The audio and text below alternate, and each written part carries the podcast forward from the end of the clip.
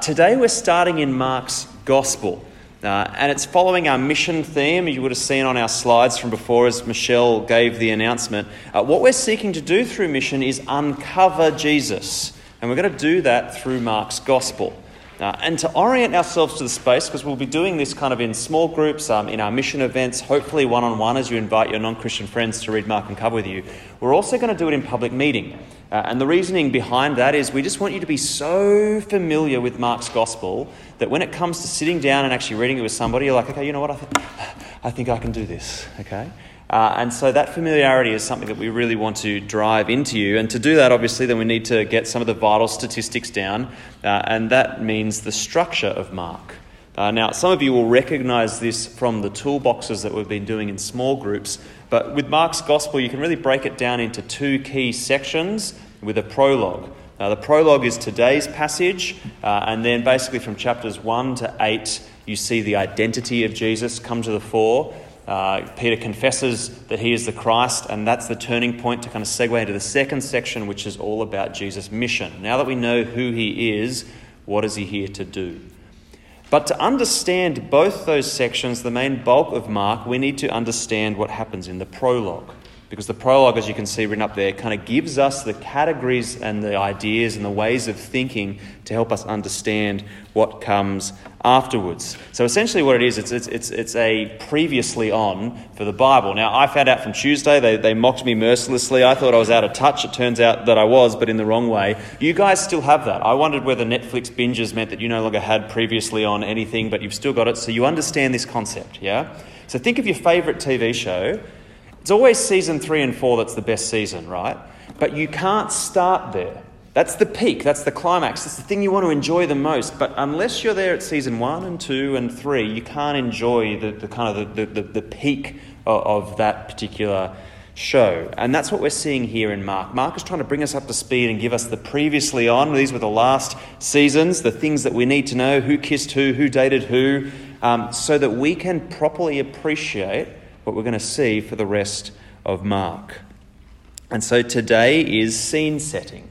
What we want to do is we just want to get all of those categories in place so that when we start to study it, read it with our friends, we know what the highlights are and the key things to hit up. Now, like I said before, it's going to be dense. Uh, let me give you a bit of a preview. Uh, this is a picture of my Bible. I've whited out some of it. Hopefully, I won't get in trouble for that. But you'll see there a whole bunch of references in red to the Old Testament.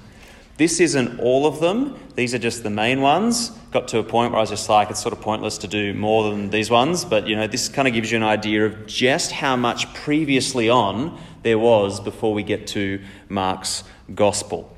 Uh, and so, what we're going to do is we're going to try and hit up most of these today. So, buckle up. You ready? Cool. Well, the way that we're going to do this, we're going to do it in three parts. And they're there on your outline. We're going to look at the Messiah's messenger we're then going to look at the Messiah's commissioning and then finally the Messiah's message. Uh, pick it up. Let's have a look at verse 1 of our passage today. The beginning of the gospel about Jesus the Messiah, the Son of God. Uh, and I want you to notice straight from the bat that he begins his gospel about Jesus not with Jesus. He begins with the messenger that comes before him. So if you're there and you look in verse 2, he continues and he says, As it is written in Isaiah the prophet, I will send my messenger ahead of you who will prepare your way. A voice of one calling in the wilderness, Prepare the way for the Lord, make straight paths for him. And so, what does Mark say at the very beginning of the gospel of Jesus Christ?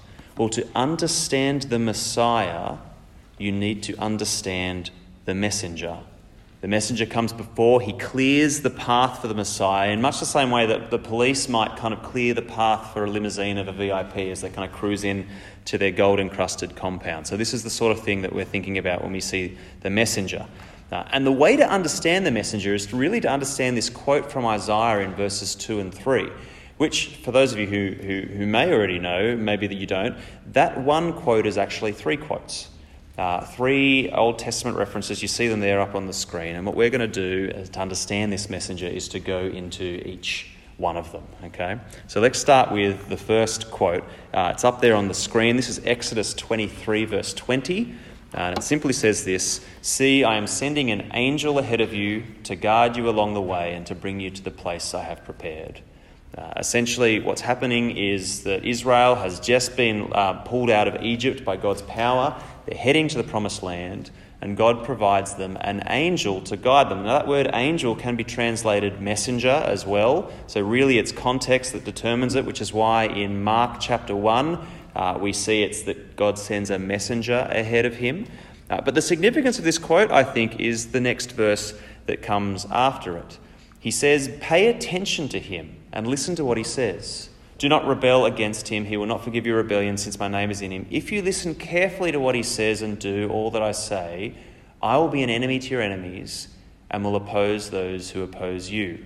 And then you'll be brought into the land. And so, what this tells us is that the messenger is somebody who we need to pay attention to. Now, fun fact we kind of get inception level degrees of quotation here in the Old Testament. Malachi chapter 3, which is our second quote, riffs off this and kind of almost quotes it verbatim and pulls it up. We'll come back to that one in a second. Um, for this one, you're probably going to need to flip over to Malachi. So if you've got your Bibles, it's only a couple of books um, before Mark. It's the last book in the Old Testament, uh, and that's not insignificant for where we're heading. Um, so as you pull it open, uh, you'll see that Mark, um, Malachi chapter 3 is not actually the very beginning of the section. It begins in chapter 2, verse 17. And I'm going to read that out for us, and then we're going to hit into chapter 3, verse 1, where our quote is, okay? So let's see what happens. Malachi says to the Israelites, You have wearied the Lord with your words. How have we wearied him, you ask? Well, by saying this All who do evil are good in the eyes of the Lord, and he is pleased with them. Or, where is the God of justice? It's a pretty gutsy call from Israel, yeah? This is the God who's defended them, cared for them throughout their generations, and they're saying that he thinks evil is good and he's not doing anything to help anybody. And so God responds, verse 1. This is our quote I will send my messenger who will prepare the way before me. Then suddenly the Lord you are seeking will come to his temple. The messenger of the covenant whom you desire will come, says the Lord Almighty. Now, notice there who the messenger prepares the way for. It's not Israel, it's not the Messiah, it's actually God Himself. What's He bringing? Have a look. He's bringing justice. And you would think that that's a good thing, right? But for Israel, it's sort of a double edged sword, because if you look then in the next verse, in verse 2, it says, But who can endure the day of his coming? Who can stand when he appears? And the reason that Malachi says this uh, is because Israel has consistently turned away from God and failed to keep his decrees. And so, as the rest of Malachi plays out, the warning to Israel is to return to the Lord before he comes to you, because if that happens, he will judge you. And so, if you skim your eyes down, if you've got it open in front of you, to chapter 4, verse 1, you will see uh, that the day of the Lord will come and it'll burn like a furnace. So there's this edge of fear here, but because God is merciful, chapter 4, verse 5, the last verse in the Old Testament, it's up here on the screen for you just so that you can really spot it. Despite the fact that there is a hard warning there, God is merciful and he says this See, I will send the prophet Elijah to you before that great and dreadful day of the Lord comes. He will turn the hearts of the parents to their children and the hearts of the children to their parents, or else I will come and strike the land with total destruction. And so, this messenger who precedes the Lord's coming when he comes in judgment is also the means by which God will spare his people. He's sort of like the warning light that kind of comes before the ship cruises through the harbour. Um, it's basically to tell them, get up, gird your loins, God's coming, so get right with Him. Now, if this is all getting a bit complicated, that's okay. We're going to tie it all together in just one moment, but let's go to the third and final quotation, and this one is from Isaiah. So if you've got your Bibles, uh, you can open it up to Isaiah chapter 40, verse 3. Isaiah 40, verse 3. Um, I'm also going to whack it up there on the slide because I want to have mercy on you, like God had mercy on all of us. Um, but this exercise of finding it in the scriptures is not an unimportant one, which is why I'm glad to hear pages flipping. Uh, this is what uh, Isaiah says. I'm going to start from the beginning of the chapter. This is the turning point in the book of Isaiah. Comfort, comfort my people, says your God. Speak tenderly to Jerusalem and proclaim to her that her hard service has been completed, that her sin has been paid for, that she has received from the Lord's hand double for all her sins. As we saw in Malachi, one of the big problems that Israel had was their sin.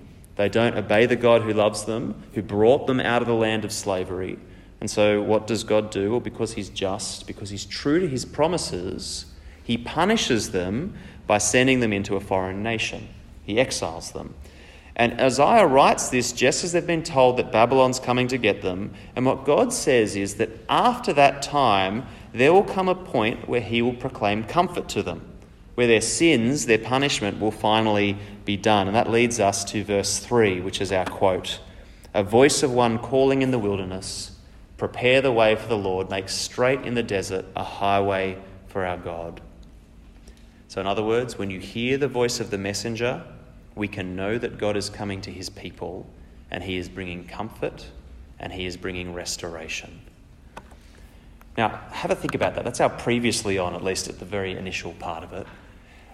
This is the thing that Israel has been waiting for for at least 400 years. They have been languishing under foreign rule, living in a land that is theirs, but it hasn't really been theirs. Things just haven't hummed, hasn't prospered. It's like life is in black and white rather than colour.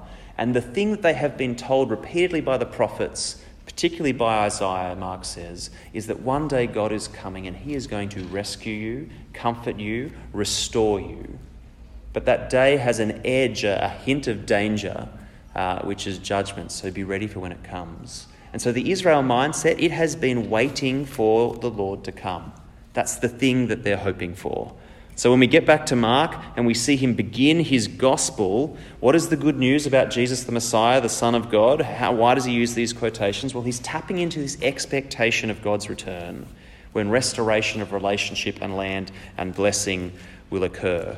And we know that that day will come because he will send a messenger ahead of him the eschatological Elijah that we saw in Malachi chapter 4, the one who would come and prepare the way. And I think that raises for us two questions. Who is the messenger? We need to know who he is if we know when the Lord's coming. Uh, and we also need to know how he prepares the way. Those are our two questions for the last bit of this section. Let's kind of punch through it. Back in Mark chapter 1, verse 4, we see the quote, and then instantly, what do we see after? And so John the Baptist appeared in the wilderness preaching. So here's our voice crying out in the wilderness. Mark is identifying him as the messenger. Now, if you want proof of that, you can skim your eyes down to verse 6. Uh, we see a little bit of a fashion parade. John wore clothing made of camel's hair with a leather belt around his waist. Why is that important? Well, there's one other place in the Bible where we've seen that particular outfit. It's in 2 Kings chapter 1 verse 8, and it was what the first Elijah wore. So, do you see what Mark is doing here? He's telling us that John is the messenger, the eschatological Elijah promised in Malachi, the one who would turn the hearts of Israel back to God. It is finally here after all that waiting. And what's John doing? Well, he's preparing the way. How does he do it? He's preaching a baptism of repentance for the forgiveness of sins. And what's happening? Well, verse 5 the whole Judean countryside and all of Jerusalem are going out to him and confessing their sins.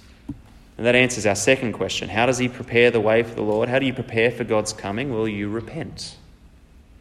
You acknowledge your sins because if you don't, his coming will not bring the comfort that you have hoped for. Instead, it will bring catastrophe. So that's the messenger. What about the Messiah? Who is he? Well, John talks a bit about him there in verses 7 to 8.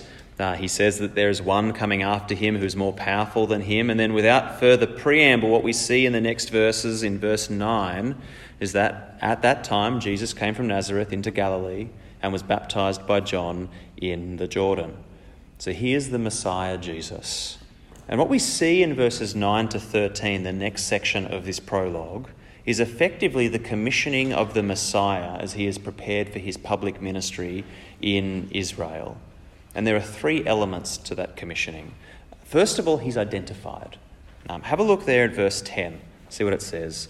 Just as Jesus was coming up out of the water, he saw heaven being torn open and the Spirit descending on him like a dove. And a voice came from heaven You are my Son, whom I love. With you I am well pleased.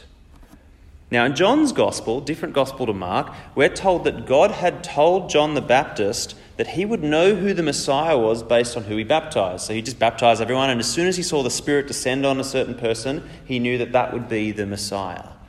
Uh, we're not told that in Mark's gospel. In fact, the thing that helps us identify the Messiah is not John here, but the voice that comes from heaven. Now, that voice is God's voice, specifically God the Father. We know that both because of where it comes from, it comes from heaven, and because of what the voice says. You guys ready for another romp in the Old Testament? Because we've got another three quotes to chase down. Verse 11, the thing that the voice from heaven says is actually three Old Testament references as well. Okay, and the first one is Psalm 2. This one is definitely worth opening up if you've got a Bible in front of you.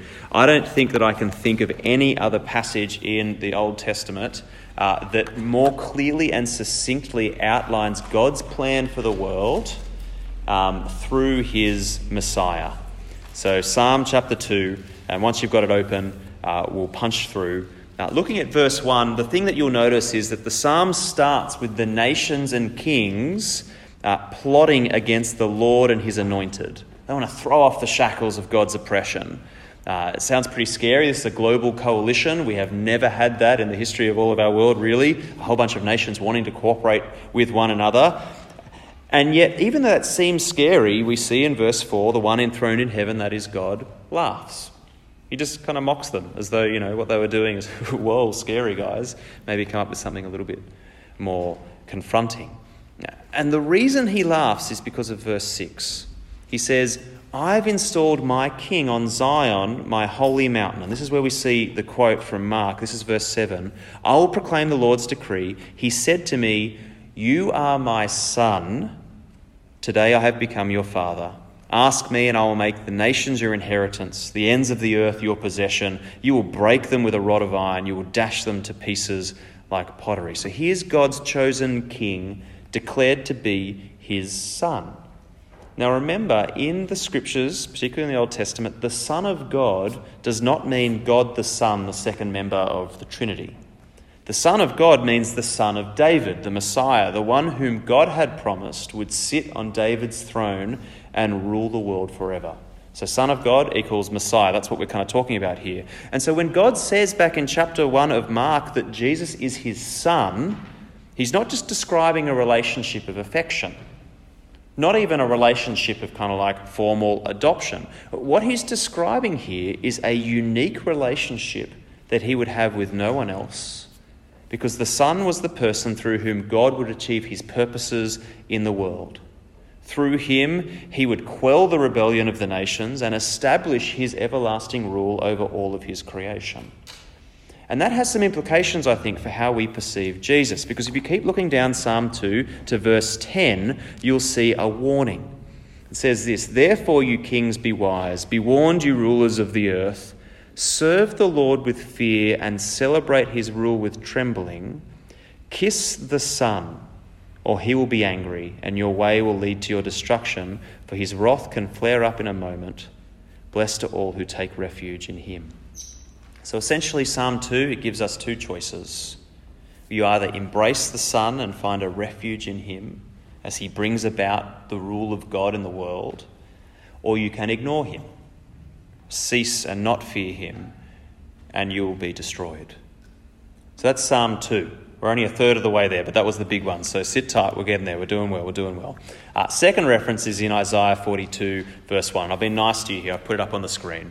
Now, Isaiah chapter 42, uh, this is what it says Here is my servant whom I uphold, my chosen one in whom I delight. So there's the illusion, it's not a direct quote. I'll put my spirit on him and he will bring justice to the nations. Now, I want you to notice here there is a significant change. We're not talking about the son anymore, we're talking about a servant. And that's a bit uh, interesting. It's also really significant because in Isaiah, the mysterious servant was going to be God's agent to restore justice to the world. Now, the Jews in kind of Jewish history and thinking thought they were two separate people, right? Because in the Old Testament, the son was like this victorious king, but, but in the Old Testament, the servant was like this humiliated sufferer just kind of kicked around like a, a sack of potatoes or something like that.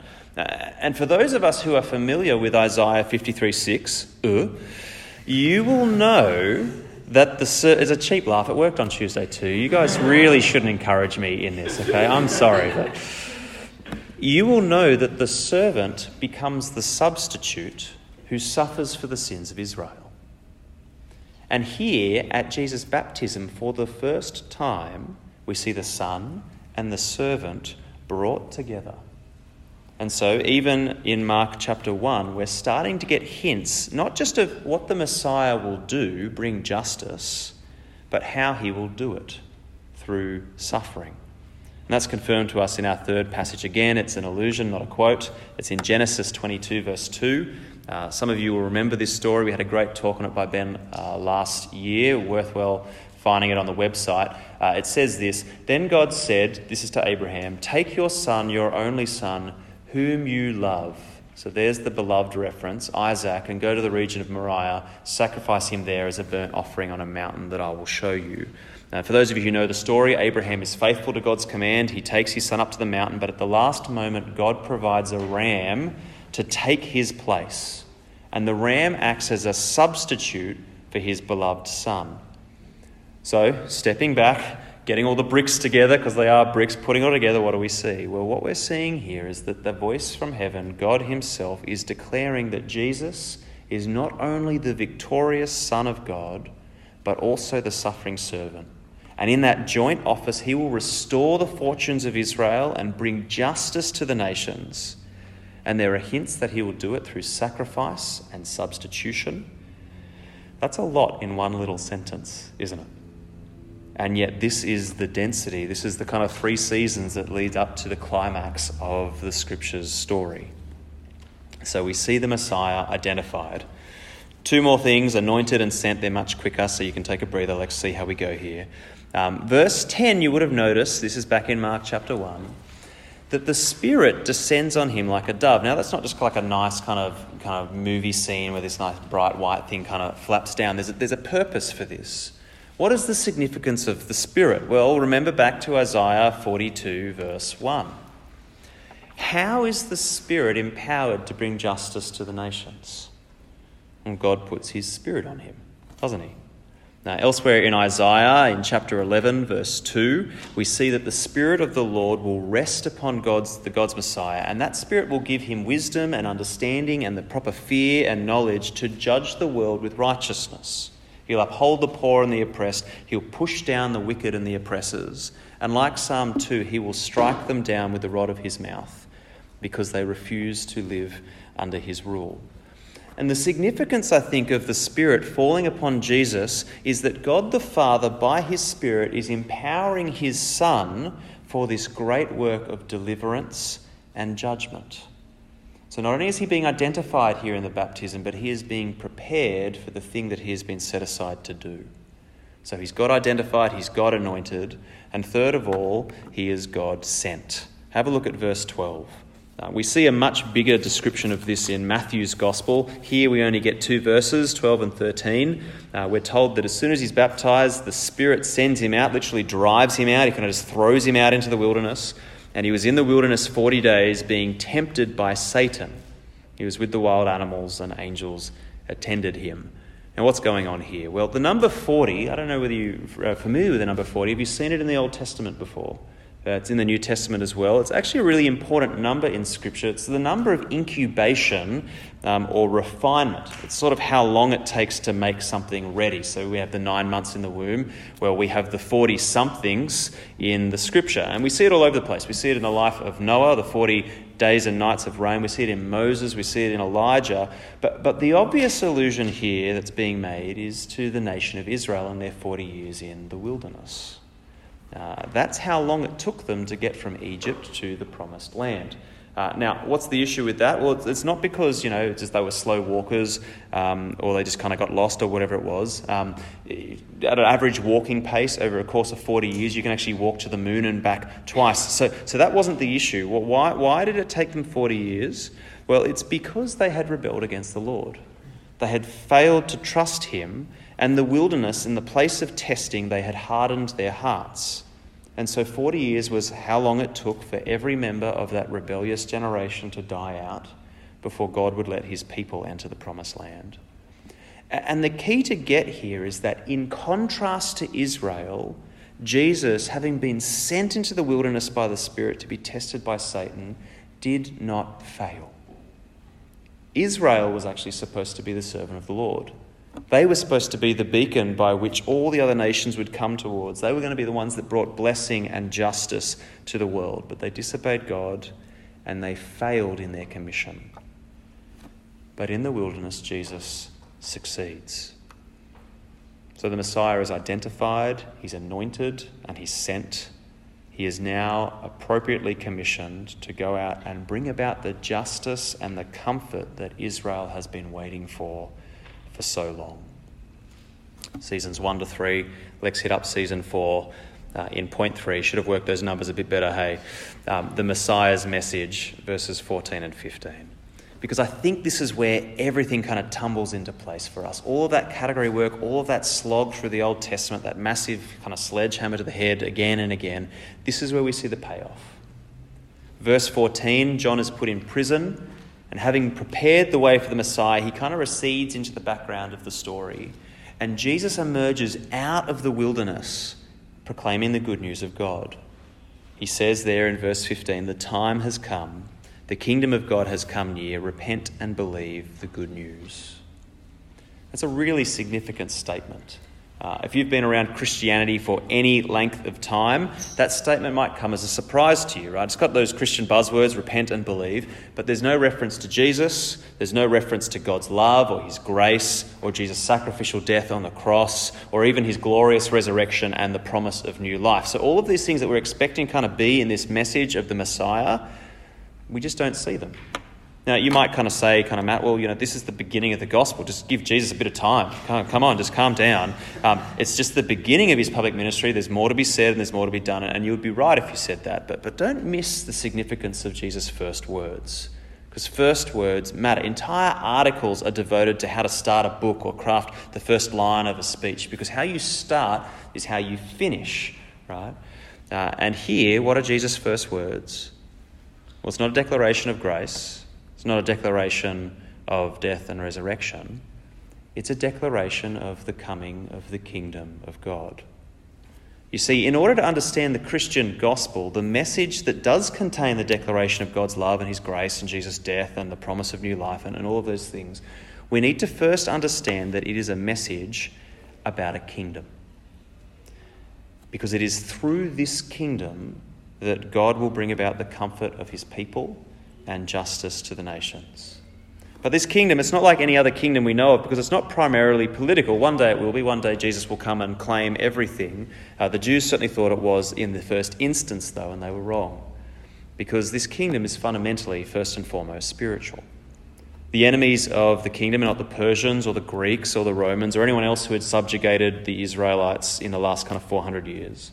No, the enemy of the kingdom were those who sin by refusing to submit to the rule of God and his king. And the way that you receive the king and you enter that kingdom is not to kind of get a passport, not to kind of take up arms, but it was to repent of that sin. To actually put yourself back under the rule of the king, receive his mercy and pardon, and then conform your life to his rule. And once you understand, I think, that the shape of the gospel is a kingdom shape and the nature of that kingdom is spiritual, that it's not divided along lines of race or class, but it superimposes over everything, then I think by necessity that changes the way that you view the world. Christianity is not just one valid option amongst a smorgasbord of codes and beliefs to live by. It is a declaration that God has named his king who will receive the nations, the entirety of our world, as an inheritance Not merely Israel, but Greece and Rome and China and America and Australia. And he will do to them all as they have done to him. For those who have rebelled, he will bring catastrophe. He'll dash them to pieces. But for those who repent, he will bring comfort. The good news, the Christian gospel, the peak, season four. The news that your sins are paid for, that you no longer need to stand under the judgment of the king, but instead can live under the blessing of his rule forever. And that you can come to him and instead of receive punishment, you receive pardon. And this is Mark's purpose in these first dense 15 verses. It's to show us what Jesus declares to us here that the time is fulfilled, the kingdom of God has come near, and that it's time to choose a side. And so, will you choose the king and his comfort, or will you choose catastrophe? See, as the weeks unfold this semester, we're going to progressively uncover Jesus God's king, who he is, what he's about. And we're going to spend more time thinking not just about God's king, but his kingdom, what it's like, how we enter it, how we live in it. But for now, it's enough to know that the category is kingdom. Uh, and that's especially important for us as we begin mission next week, isn't it? As we think about what it is to share the news of Jesus with the world, with our friends. It's not merely just that, you know, God does nice things for you to make your life better, but that God has put his king on the throne and that demands a response. And the good thing about it is that if you ally yourself with the king, it is the best thing that you could ever possibly do or imagine. The greatest news, the most foundational joy we can experience.